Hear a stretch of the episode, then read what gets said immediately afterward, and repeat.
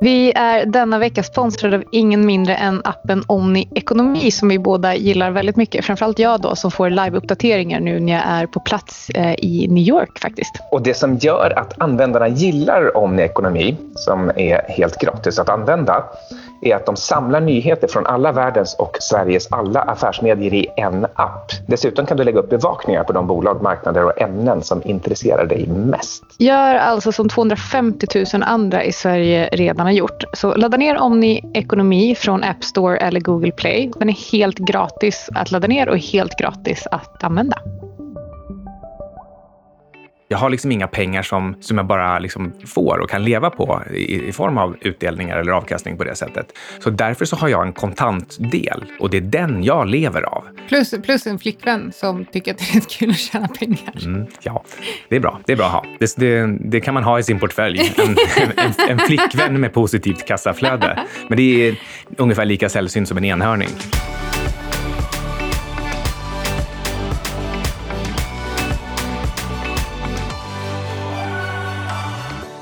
Hej alla barn! Nu är det eh, julkalendern skulle man kunna säga. Jag befinner mig när ni lyssnar på det här i eh, New York och är säkert eh, ganska trött efter en utekväll där, vilket jag tycker ska bli väldigt, väldigt kul. Men innan vi kör igång den här veckans avsnitt av Outsiders tänkte vi faktiskt komma med ett julklappstips. Ja, det är ingen hemlighet att både jag och Anna älskar det som glimmar mest, nämligen guld. Och därför så är Outsiders extra glada att kunna presentera vår partner Nordic Gold Trade. Yes, och det är nämligen så att en av de vanligaste frågorna vi får angående guld är hur man som privat eller småsparare kan exponera sig mot fysisk guld. Och eh, Nordic Gold Trade har alltså skalat bort den här vanliga spreaden på fysisk guld för vanliga investerare genom att erbjuda delägande i guld. Så man kommer, man kommer runt den här problematiken. För att förstå precis hur det här fungerar så har vi pratat med Michel Ruffli som är VD och grundare av Nordic Gold Trade och frågat honom hur deras tjänst fungerar. Hej Michelle! Hur fungerar Norgoldtrys tjänster? Hur kommer det sig att eh, ni har lyckats göra det så billigt att köpa fysisk guld? Jo, men så här fungerar det, Anna. Jag har länge tänkt eh, att eh, det finns ett behov för personer i Sverige att komma över fysiskt guld och många vill köpa i flera omgångar för mindre volymer. Och köper man då fysiskt guld i tackform så hamnar man i premier som är förhållandevis höga. Genom att erbjuda det vi kallar för andelsguld, det vill säga att vi har köpt in större tacker tacker och lagt i säkerhetsdepå så säljer vi ut delar av de här tackorna. Och på så vis så kan vi hålla nere premien för privatpersonen som då kan köpa det betydligt lägre än om det skulle vara en fysisk tacka. Och tanken är att man kan köpa det här antingen vid ett engångstillfälle eller som ett månadssparande. Vi säkerställer att man alltid får reda på i vilken del, eh, hur stor del och i vilken tacka de delarna ligger. Så teoretiskt sett så köper man över tiden så kommer man att äga andelar i flera olika tackor. Sen när man tycker att Nej, men nu är jag nöjd med min guldinvestering, jag ska inte ha mer eller jag vill förändra mitt innehav, ja då kan man välja att sälja det. Man kan välja att plocka ut det i fysiska tackor och då får man betala en, en växlingsavgift kan vi kalla det för, för beroende på vad man vill ha det i för tackor. Eh, och under hela den här resans gång så har man en liten försäkringsavgift som man betalar. Den är som lägst 500 kronor per år. Så svårare än så är det egentligen inte att göra det här. Eh, det här är något jag velat göra länge eh, och nu har vi äntligen kunnat lansera den här produkten i Nordic Gold Trade. Och det känns jättebra. Om du vill ge bort årets julklapp, fysiskt guld, till dina nära och kära så kan du hitta mer information på www.nordicgoldtrade.com. Jag vet i alla fall vad jag önskar mig i julklapp. Kanske inte så svårt att lista ut. Diamanter. Ja.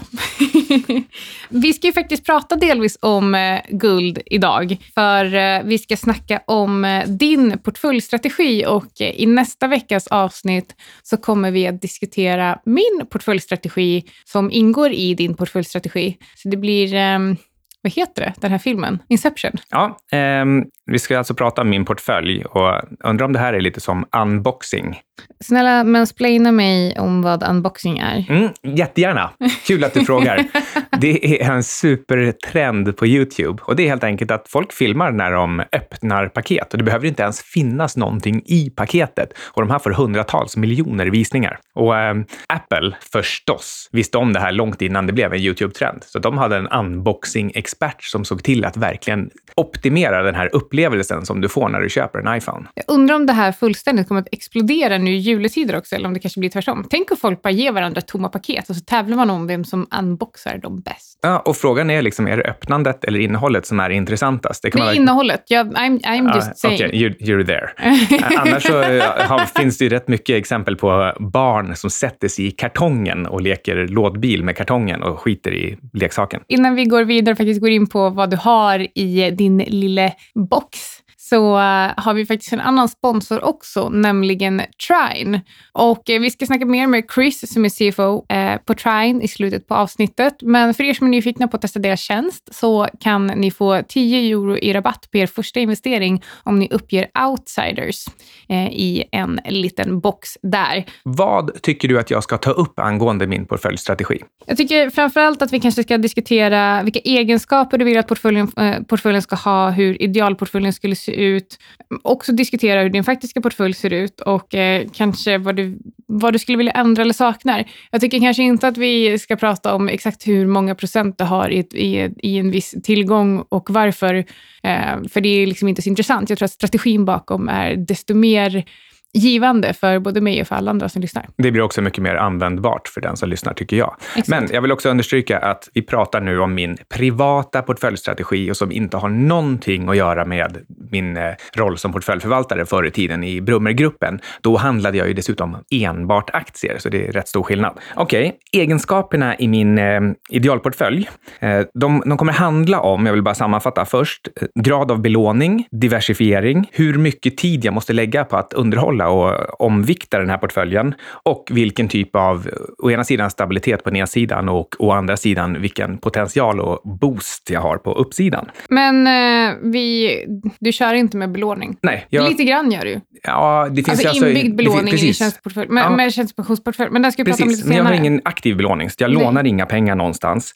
Och det beror på att jag tycker att det är aldrig bråttom att bli rik. Det är jävligt enkelt för någon att säga som pensionerade sig som Europas bästa hedgefondförvaltare. I'm, I'm just saying. Jag bara känner att det är lite svårt att relatera till ja, det. men det var också så jag lärde mig att det inte är bråttom, utan att det andra saker som är viktiga. Och det är också så att är, man kan aldrig veta att man ska bli rik. Jag brukar säga att jag skulle aldrig göra om den här karriären, för att jag kan ju inte veta att det skulle sluta på det här sättet. Och då skulle jag kanske ha gjort någonting som var roligare, något med explosioner eller Breaking Bad-innehåll. Okej, okay, men du har väl ett ganska fantastiskt liv? Ja, det har jag. Men poängen här i alla fall, att man ska ha en sund process. Det är Absolut. mycket, mycket viktigare än slutresultatet. Det är lite som med unboxingen. Det min psykolog också. Kör unboxing och sen strunta i vad som finns i paketet, utan njut av öppningen. Så man ska, Anna. Ja, men så man ska, så man ska hantera, man ska alltså hantera eh, sin, sin portfölj som min psykolog säger att jag ska hantera, hantera livet som processer. Ja. Okej. Okay. Men okay, belåning kan ha sin plats, men då ska man verkligen ha tänkt igenom att det ska vara en viss, viss typ av tillgång som också är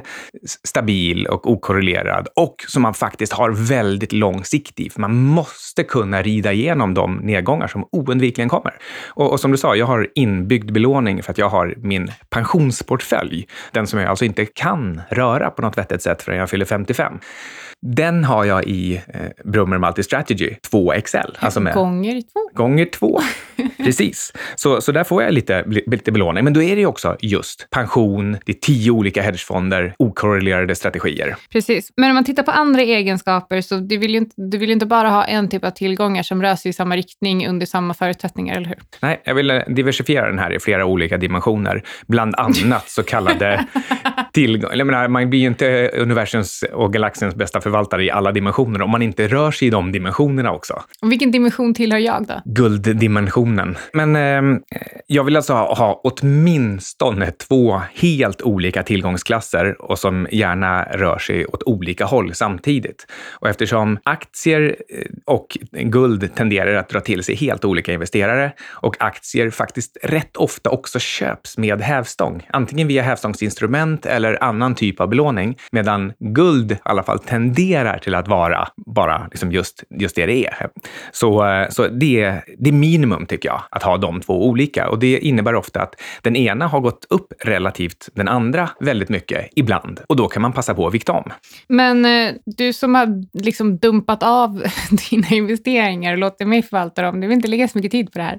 Nej, jag vill inte behöva köpa billigt och sälja dyrt. Så du det, låter mig göra det? ska kunna vara minimalt med underhåll. Sen kan jag ibland titta in, men det ska inte behövas att jag tittar in och, och gör någonting aktivt mer än liksom, någon gång... Uppdatera vissa analyser liksom, några... för att det har tillkommit ny information? Ja, och men jag tycker att det är tillräckligt intressant och jag gör det här automatiskt, men jag vill inte behöva göra det oftare än någon gång per några år. Vi, du och jag brukar ofta skoja om att eh, vi är eller inte är utdelningsinvesterare, men du tycker att man ska hantera, hantera kontanterna som man lever på på ett helt annat sätt, eller hur? Ja, men för min del, nu kanske jag har en lite annorlunda position, men min portfölj skapar ingen eh, utdelning. Den ligger inte alls i den fasen. Så jag har liksom inga pengar som, som jag bara liksom får och kan leva på i, i form av utdelningar eller avkastning på det sättet.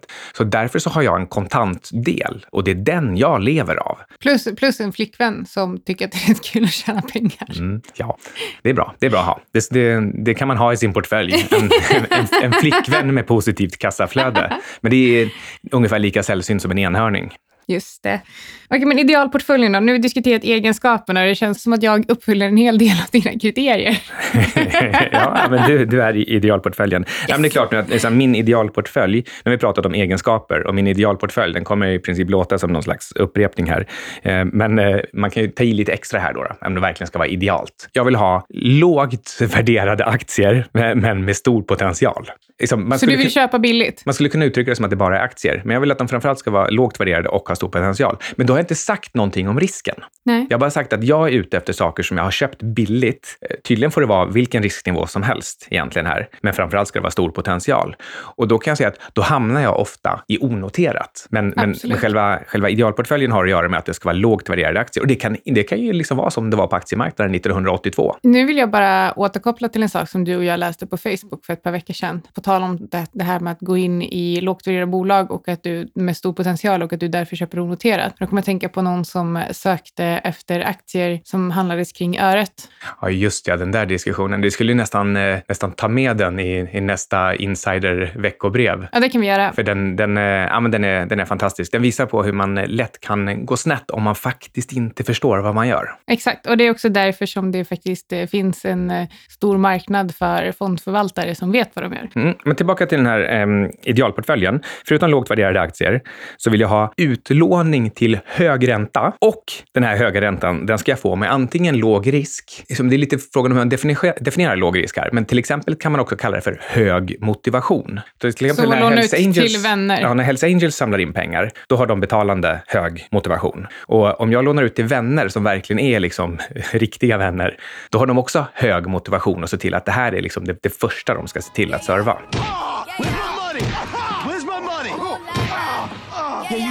to pay for fake mustaches, huh? Bitch better have my money. Men sen så uh, tittar du också på guldråvaror. Ja, och så tittar jag på dig. Tittar på mig, som där det ligger en del guld och råvaror. Ja, precis. men du, du förvaltar åt mig. och jag skiljer på det. så här, ja, fysiskt guld och guldgruvor och sådär. Ja, ja. Och, och sen i den här idealportföljen så ska det också finnas lite, någon typ av valuta, alltså valutaposition. Och det kan ju vara bitcoin eller dollar eller kontanter i, i Sverige. Um, och sen en, en sak som, ja, det kommer vi få se sen, att jag inte har, men det är uthyrning av fastigheter. Alltså någon typ av kassaflöde från reala tillgångar som liksom bara ligger och gosar till sig. Det har ju jag haft fram tills för ett par månader sedan. Jag hade ju kvar min gamla lägenhet i Malmö. Ja, och din gamla pojkvän. ja, som jag, lät, som jag lät bo i den lägenheten. Men eh, nu har jag flyttat ihop med sin nya flickvän. Så, ja, men moving on. Ja, nej, men, så man skulle kunna eh, sammanfatta det här med att eh, vad, jag, vad jag vill ha, det är en pizzaportfölj med ett, en handfull olika tillgångslag. Eh, och vi har nyss pratat om vilka egenskaper de här tillgångslagen ska ha. Den ska omviktas med väldigt låg frekvens, alltså i alla fall inte behöva. Men däremot om någonting rör sig plötsligt väldigt mycket relativt varandra, då kan man ju göra det. Men, men då kommer man märka det också, för det, då, då rinner det saker på gatorna av valfria väskor. ja. Så, så eh, det är liksom i takt med att det är tydligt, alltså riktigt tydligt förändrade eh, omvärldshändelser och, och, faktorer i omvärlden. Man kan säga att du, du pratar om en mycket passiv, fast fördelad Cygnus. Cygnus är ju mer aktiv allokering. Ja, och sen när någonting händer med konjunkturen, eller med räntorna, eller med allmän belåning i samhället, eller till exempel värdering, så som till exempel John Hussman tittar på värdering. Då när, man, då när någonting har blivit riktigt, riktigt skevt. Men precis som vi, vi lyssnade ju på Jim Rogers i morse på Real Vision. Mm. Um, så man måste ha tålamod och vänta till det blir riktigt, riktigt skevt innan kom, man gör något. Exakt, och vi kommer också sammanfatta hans tre största lärdomar egentligen i tre steg för hur man faktiskt kan bli en bättre förvaltare eller bättre investerare kanske man ska säga. Nu passar det bra med en paus i den här portföljstrategigenomgången för ett kortare nyhetssvep.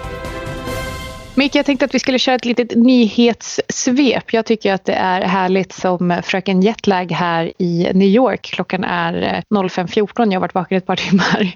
Eh, att jag i alla fall kan få live-uppdateringar från Sverige och eh, det får jag ju via appen Omni Ekonomi. Så jag tänkte att jag drar ett par nyheter som jag tycker har varit intressanta den här veckan. Och det jag vaknade till i morse, eller ja, i natt för mig och i morse för er, det var goda nyheter som fortsatt marknadsoro OMXS30 på års lägsta. Men det som jag tycker framförallt är intressant det är ju det här med frihandelns framtid och jag tycker att eh, tullarna är väldigt intressanta framförallt med tanke på att jag handlar mycket med till exempel sojabönor. Så mm, då har jag bevakat just ämnet frihandelns framtid så då får jag pushnotis varje gång det kommer upp en nyhet som, nyhet som rör just det här ämnet. Och eh, då kan vi till exempel se här att eh, Kina lovar omedelbart verkställa vapenvilan.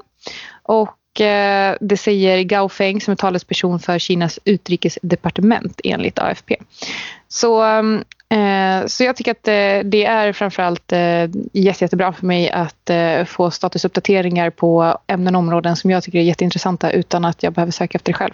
Vad har du, vad har du tittat på för nyheter i veckan? Alltså jag tycker att det är lite speciellt här när eh, Trump kallar sig för I'm a tariff man, tanke på frihandeln. Men också gripandet av Huaweis eh, finanschef i Kanada. Det tror jag kommer försvåra förhandlingarna i handelskriget. Så det är nog bra att bevaka frihandelns framtid tid. Det tror jag också och det får mig inte helt osäkert heller att tänka på den hela den här Starbreeze-härvan som det också faktiskt rapporteras om via Omni. Sen har vi att eh, franska presidenten Macron han har tvingats backa om sin höjda bränsleskatt efter de här intensiva kravallerna i Frankrike.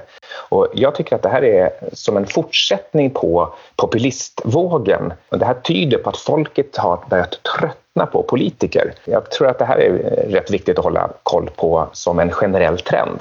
Och sen en riktigt eh, spännande grej. Första lilla steget mot självkörande bilar har nu tagits och eh, det är att Googles Waymo har nu lanserat sin förarlösa taxitjänst i Phoenix. Intressant. Så om ni också vill eh, uppdatera er på nyheter på ett snabbt och effektivt sätt, precis som mig och Micke, så ladda ner Omni Ekonomi ska vi gå över lite till hur din faktiska portfölj ser ut? För det är det ja. som är mm. intressant mm. egentligen. Mm. Ja, eh, och i den så finns det lite onoterat. Det finns vad vi kallar för fonder. Det finns utlånat. Det finns en bostad och det finns inga lån, vilket är en viktig inga, poäng. Ja, precis. Alltså, ja, jag exakt. har inte lånat någonting. Ja, Däremot har jag lånat ut. Exakt. Okej, okay, och till att börja med då. Jag har en obelånad bostad. Det är inte en investering. Eh, alltså en, en bostad, det är konsumtion. Det, det kostar ju förstås pengar att ha en bostad bostad. Jag måste ju betala den här avgiften till föreningen trots allt. Men, men, men den lilla summan, den kan jag hantera. Men däremot om jag hade lån på bostaden, då skulle det kunna inträda situationer där räntan går upp en massa eh, och avgifterna höjs och att jag därmed måste börja tjäna pengar. För liksom alla mina illikvida grejer, de avkastar ju ingenting, in, inte cash i alla fall. Där, därför har du skaffat mig som en hedge. Mm, det är riktigt, riktigt bra. För går det här, men också att jag inte har några lån. Ja, men exakt. Alltså, för den här lilla månadsavgiften, den, den ska jag till, nog till och med jag själv klara av. jag tänkte att du inte tjänar några pengar, men... Eh, Nej, men jag har ju lite kontanter, trots allt. och, och sen tycker jag också att det finns liksom ingen anledning, i alla fall inte för mig, att klämma fram den där liksom extra avkastningsprocenten genom att optimera belåningen. Jag kan förstå att det är lockande i vissa situationer och man ska nog göra det om man är ett företag. Och uh, har du ett, har du ett jobb, då kan du ju göra det, för då kan du liksom alltid klara svackorna. Men, men annars så är alltså belåning är, ja, det är en ganska ny ny och ganska dum företeelse och som ofta leder snett. Ja, men jag håller med. Um, men om vi, om vi tittar på de här åtta onoterade bolagen som du har i portföljen. Ja. Vissa, kanske, vissa kanske är roligare att prata om än andra. Men, det, men, om, men om jag då ska vara lite ledande här så tycker jag definitivt att vi ska prata om eh, om diversifieringen här, för du har ju framförallt e-surf som kanske är vad man verkligen tänker på när man tänker på en startup med hög risk men med extrem potential. Och sen så har du också en faktisk guldgruva i Colombia. Så jag tror att de här två är egentligen varandras motsatser. Ja, verkligen. Guld är guld och det är klart att eh, en guldgruva kan ju gå omkull på något sätt. Men nu råkar vi äga hela produktionen själva så att den, liksom, den, den går inte omkull eh, liksom riktigt på det sättet som den gör om du har köpt ett aktiebolag på börsen, utan vi, vi äger ju själva gruvan. Och eh, ja, om guldpriset skulle falla väldigt mycket under väldigt lång tid, ja, då behövs det ju pengar för att underhålla själva utrustningen där. Då, då blir, det, blir det jobbigt. Men i gengäld på uppsidan... Men det är dyrare att lägga ner en guldgruva än att uh, fortsätta underhålla den? Ja, och det är det, är det som är så dumt. Ja, för det innebär vet, att då men... kommer vi ju behöva skicka in nya pengar hela tiden. Då blir det här liksom ett svart hål för, för pengar. Men så länge guldpriset är över, låt oss säga 800, så kan det här hanka sig fram. Och går guldpriset priset över 1200 eh, konsekvent, då är det en, en, riktigt bra affär. Och för att inte tala om om det skulle gå till 2000, då, då är det en homerun, verklig homerun.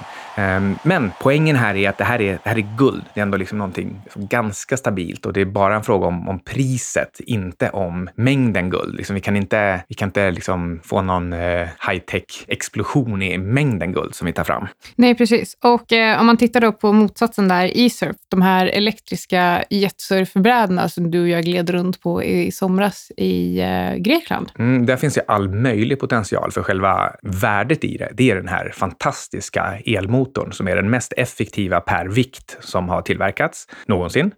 Och eh, den eh, är dessutom utvecklad för att kunna funka i marina miljöer. Så man kan tänka sig alla slags motorer eh, som, eh, som kräver hög effekt på liten volym och som ska ha helt vanliga batterier med låg spänning men samtidigt ha eh, möjlighet att skapa hög, hög ström och eh, stor effekt. Eh, då, då kan de här användas. Alltså det finns, vi kan ju tillverka utombordare eller, eh, ja, jag vet inte, jag har för dålig fantasi. Någon annan får gärna komma in och, och, och komma med fantasin på vad vi kan göra. Men just nu så vårt, vårt use case får bli de här, liksom, den här extrema produkten eh, jetbräda. Eh, då kanske vi får uppmärksamhet och det är också ett ganska enkelt sätt att tjäna mycket pengar på. Precis, och eh, mellan den här guldgruvan och de här elektriska jetsurfbrädorna så har det ju liksom allt från mjukvarubolag till fintechbolag till sprängämnesdetektion och eh, typ kemitankar. Så det finns liksom lite gott och blandat där skulle man kunna säga. Ja, själva hur, idén man här kan, är att Man det kan inte ska riktigt spritt. kalla dig för eh, fintech-investerare. Verkligen inte. Det är nu mer verkstad och tillverkning och, och elektronik än, äh, än det är fintech i alla fall. Men om vi, om vi går vidare från, från startups till... Um, du, du nämnde BMS 2 Excel. Uh, jag förvaltar en del uh, åt dig. Så det är liksom, okay, fonder och förvaltning då.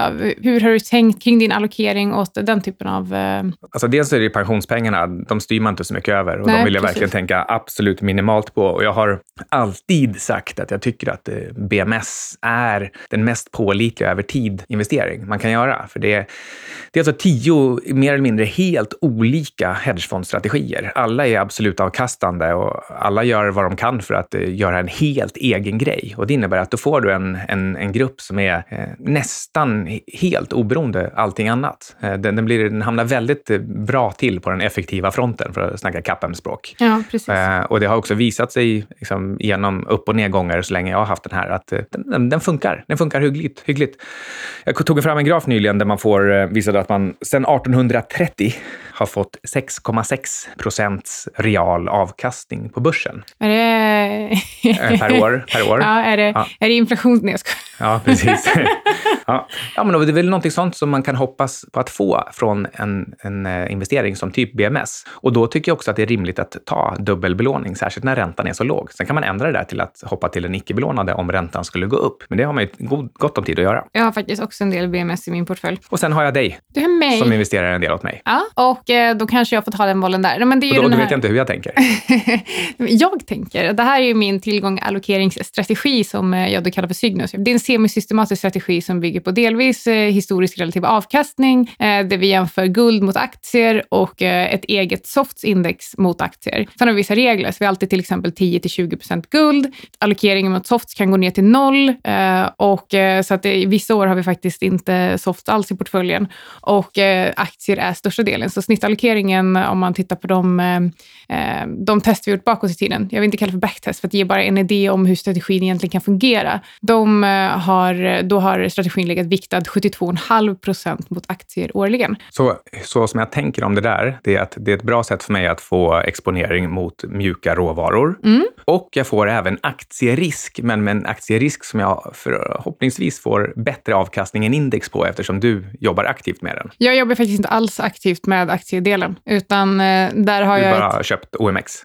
nej, nej, för det är en global strategi. Eh, däremot så, titta, så använder jag mig av ett verktyg som Arabesk har tagit fram som heter S-ray. Eh, och det är också den som vi implementerar i, i den hela strategin. Sen jag, jag vill bara påpeka att eh, om det inte är så att du är lika viktad med ett eh, stort globalt aktieindex, då är det här aktiv förvaltning. Ja, om, ja, om, ja men så är det absolut. Ja, ja, så, men så, så det är är aktiv förvaltning. Ja, absolut. Så är det verkligen. att vi är klara över definitionerna. Ja, absolut. Men okej, okay. men moving on. Vi ska prata ja. mer om den här strategin nästa vecka. Ja, sen vi kör lite snabbt där. Sen finns det lite fysiskt guld och silver. Jag har lånat ut till lite företag och jag har lånat ut till en handfull privatpersoner. Både via till exempel Lendify och dina privatlån mot vänner alltså? Precis. Peer-to-peer-lending där via Lendifys plattform. Och eh, ja, jag har ju förstås lite kontanter och pyttelite bitcoin. Så det var väl egentligen det som fanns i portföljen. Precis. Och eh, vad tycker du saknas då? Mm, som jag nämnde innan, det är fastigheter och någon, någon typ av uthyrning som, som ger mig ett, ett löpande kassaflöde att faktiskt leva från. Är inte du lite sugen på då att köpa något söderut där vi kan hänga vissa delar av året och hyra ut annars? Jag tycker det känns obehagligt. jag, jag, jag, vet att det finns en anledning till att jag inte gillar att äga saker och så fort jag tänker på att jag ska ha någonting som liksom någon ska bo i, då, eh, då mår jag lite illa. Jag tänker väldigt mycket på Jim Rogers, på den här intervjun som vi såg i morse när han sa I'm too lazy to own land. Ja, jag tyckte det, var lite roligt. Jag sa att det lät som du. Ja, och sen däremot då vad jag har för mycket av, det är direkta privatlån till, eh, till friends and family. Det är, mm, ja, det och illikvida startups. det, det har liksom, jag blev lite för, eh, för ivrig. Ja, men och vad har, vad har du för lite av? Vad vill du ha mer av? Ja, fysiskt guld och mogna företag. Alltså det där med mogna företag, det kanske är det som skulle vara min grej snarare än eh, direkta fastighetsinvesteringar. Det, det, liksom, det känns som att då hyr man typ ut sin, eh, sin verksamhets eller sin organisationskunskap till, eh, till kunderna. Mm.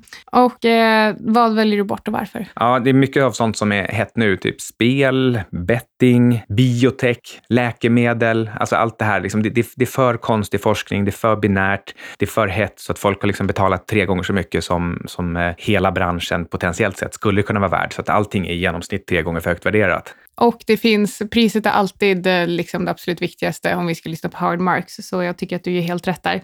Eh, du har också faktiskt valt bort, nu finns det ju vissa som påstår att klockor skulle vara en konsumtionsgrej, men eh, du har ju faktiskt, eller jag skulle, inte, jag skulle faktiskt inte vilja kalla det för att du har valt bort klockor, för du ägde ju klockor som du har tappat bort. Ja, så du har men, inte valt bort ja, det. Nej, men jag har ju heller inte valt att här, köpa åtta klockor och nej. tro att de ska gå upp i värde, eller åtta tavlor, eller en vinkällare och tror att vinet ska gå upp i värde. Ja, det hade vi druckit upp. Jajamensan. Men eh, vad har gått snett då? Ja, det är en del onoterat inom eh, detaljhandel och mode. Ehm. Köp det du förstår. Är, du, är, du, är mode din starka grej? Nej, jag gjorde någon annan typ av analys, men jag förstod ju inte det alls. Och eh, medtech, där var jag inne i ett, faktiskt ett hett område om rörelseanalys eh, som, och risk för fallskador och sånt där, preventativt. Det, det var rätt område, men fel person och fel mm. företag. Och det här med insektsprotein, ja, politisk risk. Det är, det är tredje gången som jag på allvar lär mig om politisk risk och får en nästan total förlust på det. Ja, det var ju eh, tråkigt. Men okej, okay innan vi bara rundar av så vill jag ha tre bra resurser eller nyhetsbrev eller vad det nu kan vara, eller böcker eller någonting för att lära sig mer snabbt? Ja, alltså det här är ju jättesvårt, men eh, jag har fått mina impulser ifrån eh, Gloom Boom Doom Report. Vi länkar i veckobrevet. Ja, eh, The High Tech Strategist Newsletter och mina egna blogginlägg om portföljkonstruktion. Där har jag gått igenom i princip den här övningen gång på gång på gång och liksom försökt få fram hur man bygger sin pizzaportfölj. Okej, okay. och eh, om vi bara ska...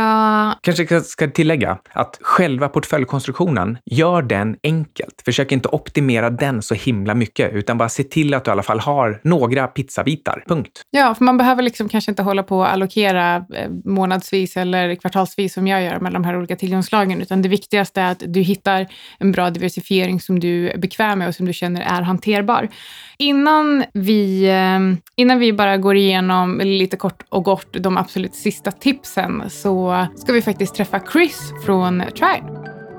Då har vi med oss Chris från Trine igen. Hej Chris! Hallå, hallå! Vi har fått lite frågor från våra lyssnare och eh, en återkommande fundering är egentligen hur, hur ni på Trine ser på valutarisken. I vårt fall så är ju den största eh, valutarisken egentligen på de vi lånar ut till, alltså ett solenergibolag till exempel i Kenya i och med att de lånar pengar av oss i euro. Men sedan så får de sin inkomst till sitt företag i den lokala valutan. Och där så är det ju så att många av de valutorna där vi investerar rör sig ganska mycket upp och ner. Um, så där är det ju någonting som vi håller öga ut, alltså ett stort öga på då, är alltså både i att de ska klara av om det rör sig åt något håll, men, men också att, um, så att säga, att vi ser på, vi undersöker just nu faktiskt om vi ska kunna göra lokalvalutelån då för att, för att underlätta för vår lokala partner. Hur tycker du att man bör diversifiera sina investeringar via Trine? Ja, alltså det bästa sättet eh, det är ju att särskilja på företag och individuell kampanj. Så att på en plattform så kan vi resa kapital till ett bolag flera gånger. Så när man investerar på plattformen så är det ju då smart om man delar upp sina investeringar i olika bolag. Alltså om du investerar fem gånger i, i olika kampanjer med samma bolag så är det ändå liksom företagsrisken du tar eh, samma. Så, att, så att min, min, rekommendation skulle vara att hålla utkik efter så att, så att man liksom tar eh, olika bolag, så man gör investeringar i, i ett antal bolag för att få mer spridning. Då. Dels på olika länder, olika företag och så har de ju lite olika affärsmodeller också så det kan vara bra eh, att även diversifiera så. Så det är inte jättestor skillnad egentligen mot när man pratar om diversifiering i eh, olika bolag på aktiemarknaden? Nej precis, alltså det som är skillnad är ju att eh, hos oss så kan vi till exempel göra en kampanj hos ett företag och sen månaden efter gör vi en ny kampanj för samma företag. Och så det bara så att man särskiljer mellan en kampanj och ett företag. Det är det som kanske är annorlunda då mot, mot aktiemarknaden till exempel. Absolut. Och eh, tack så jättemycket för det Chris. Och ni hittar faktiskt mer information om ni är nyfikna på de här svaren så skickas det också ut i samband med vårt eh, veckobrev som kommer på söndagar. Tack så mycket. Men okej Micke, vad vill du liksom skicka med lyssnarna? Vad är viktigt när man sätter upp sin egen portföljkonstruktion? Ett, ta det lugnt. Det är inte bråttom. Och ta, ta ett steg i taget. Och sen nummer två, möjligen då ta eh, två steg i, i första, första steget. För du ska ha minst två pizzabitar. Det är liksom det första steget i diversifieringen. Du måste ha två olika tillgångslag. Ja, Aktier all... får gärna vara en, men ja. sen guld. Men här, du, är, du har inte en diversifierad portfölj för att du äger 15-16 bolag i 5-6 olika branscher. Äger du bara aktier och bara aktiefonder, då är du endast ex exponerad mot aktiemarknaden och då har du tagit för hög risk. Punkt. Ja, och jag har till och med hört talas om folk som bara har aktier i Sverige. What? Ja, det, ja, nej, men det, det är liksom inte hållbart i längden. Nej, och sen när vi pratar ju om guld mycket, men tänk då på att guld, det är en tung, gul klump metall som kommer alltid vara precis det och ingenting annat. Det är det som är själva grejen. Den, den är riskfri ur den aspekten. Men sen vilket pris folk sätter på den, det är klart att det kan ju förändras. Och eh, slutligen? Ja, saker kommer att gå fel och du måste bygga din portfölj och ditt, eh, din ekonomi på ett sätt som tar hänsyn till att det kommer gå fel fel och att du ska ha råd att rida ut de här svackorna. You can't predict but you can prepare. Bra sagt. Och eh, det var Howard Marks som sa det. Och med de orden så vill vi säga tack och hej leverpastej för att du har lyssnat på Outsiders.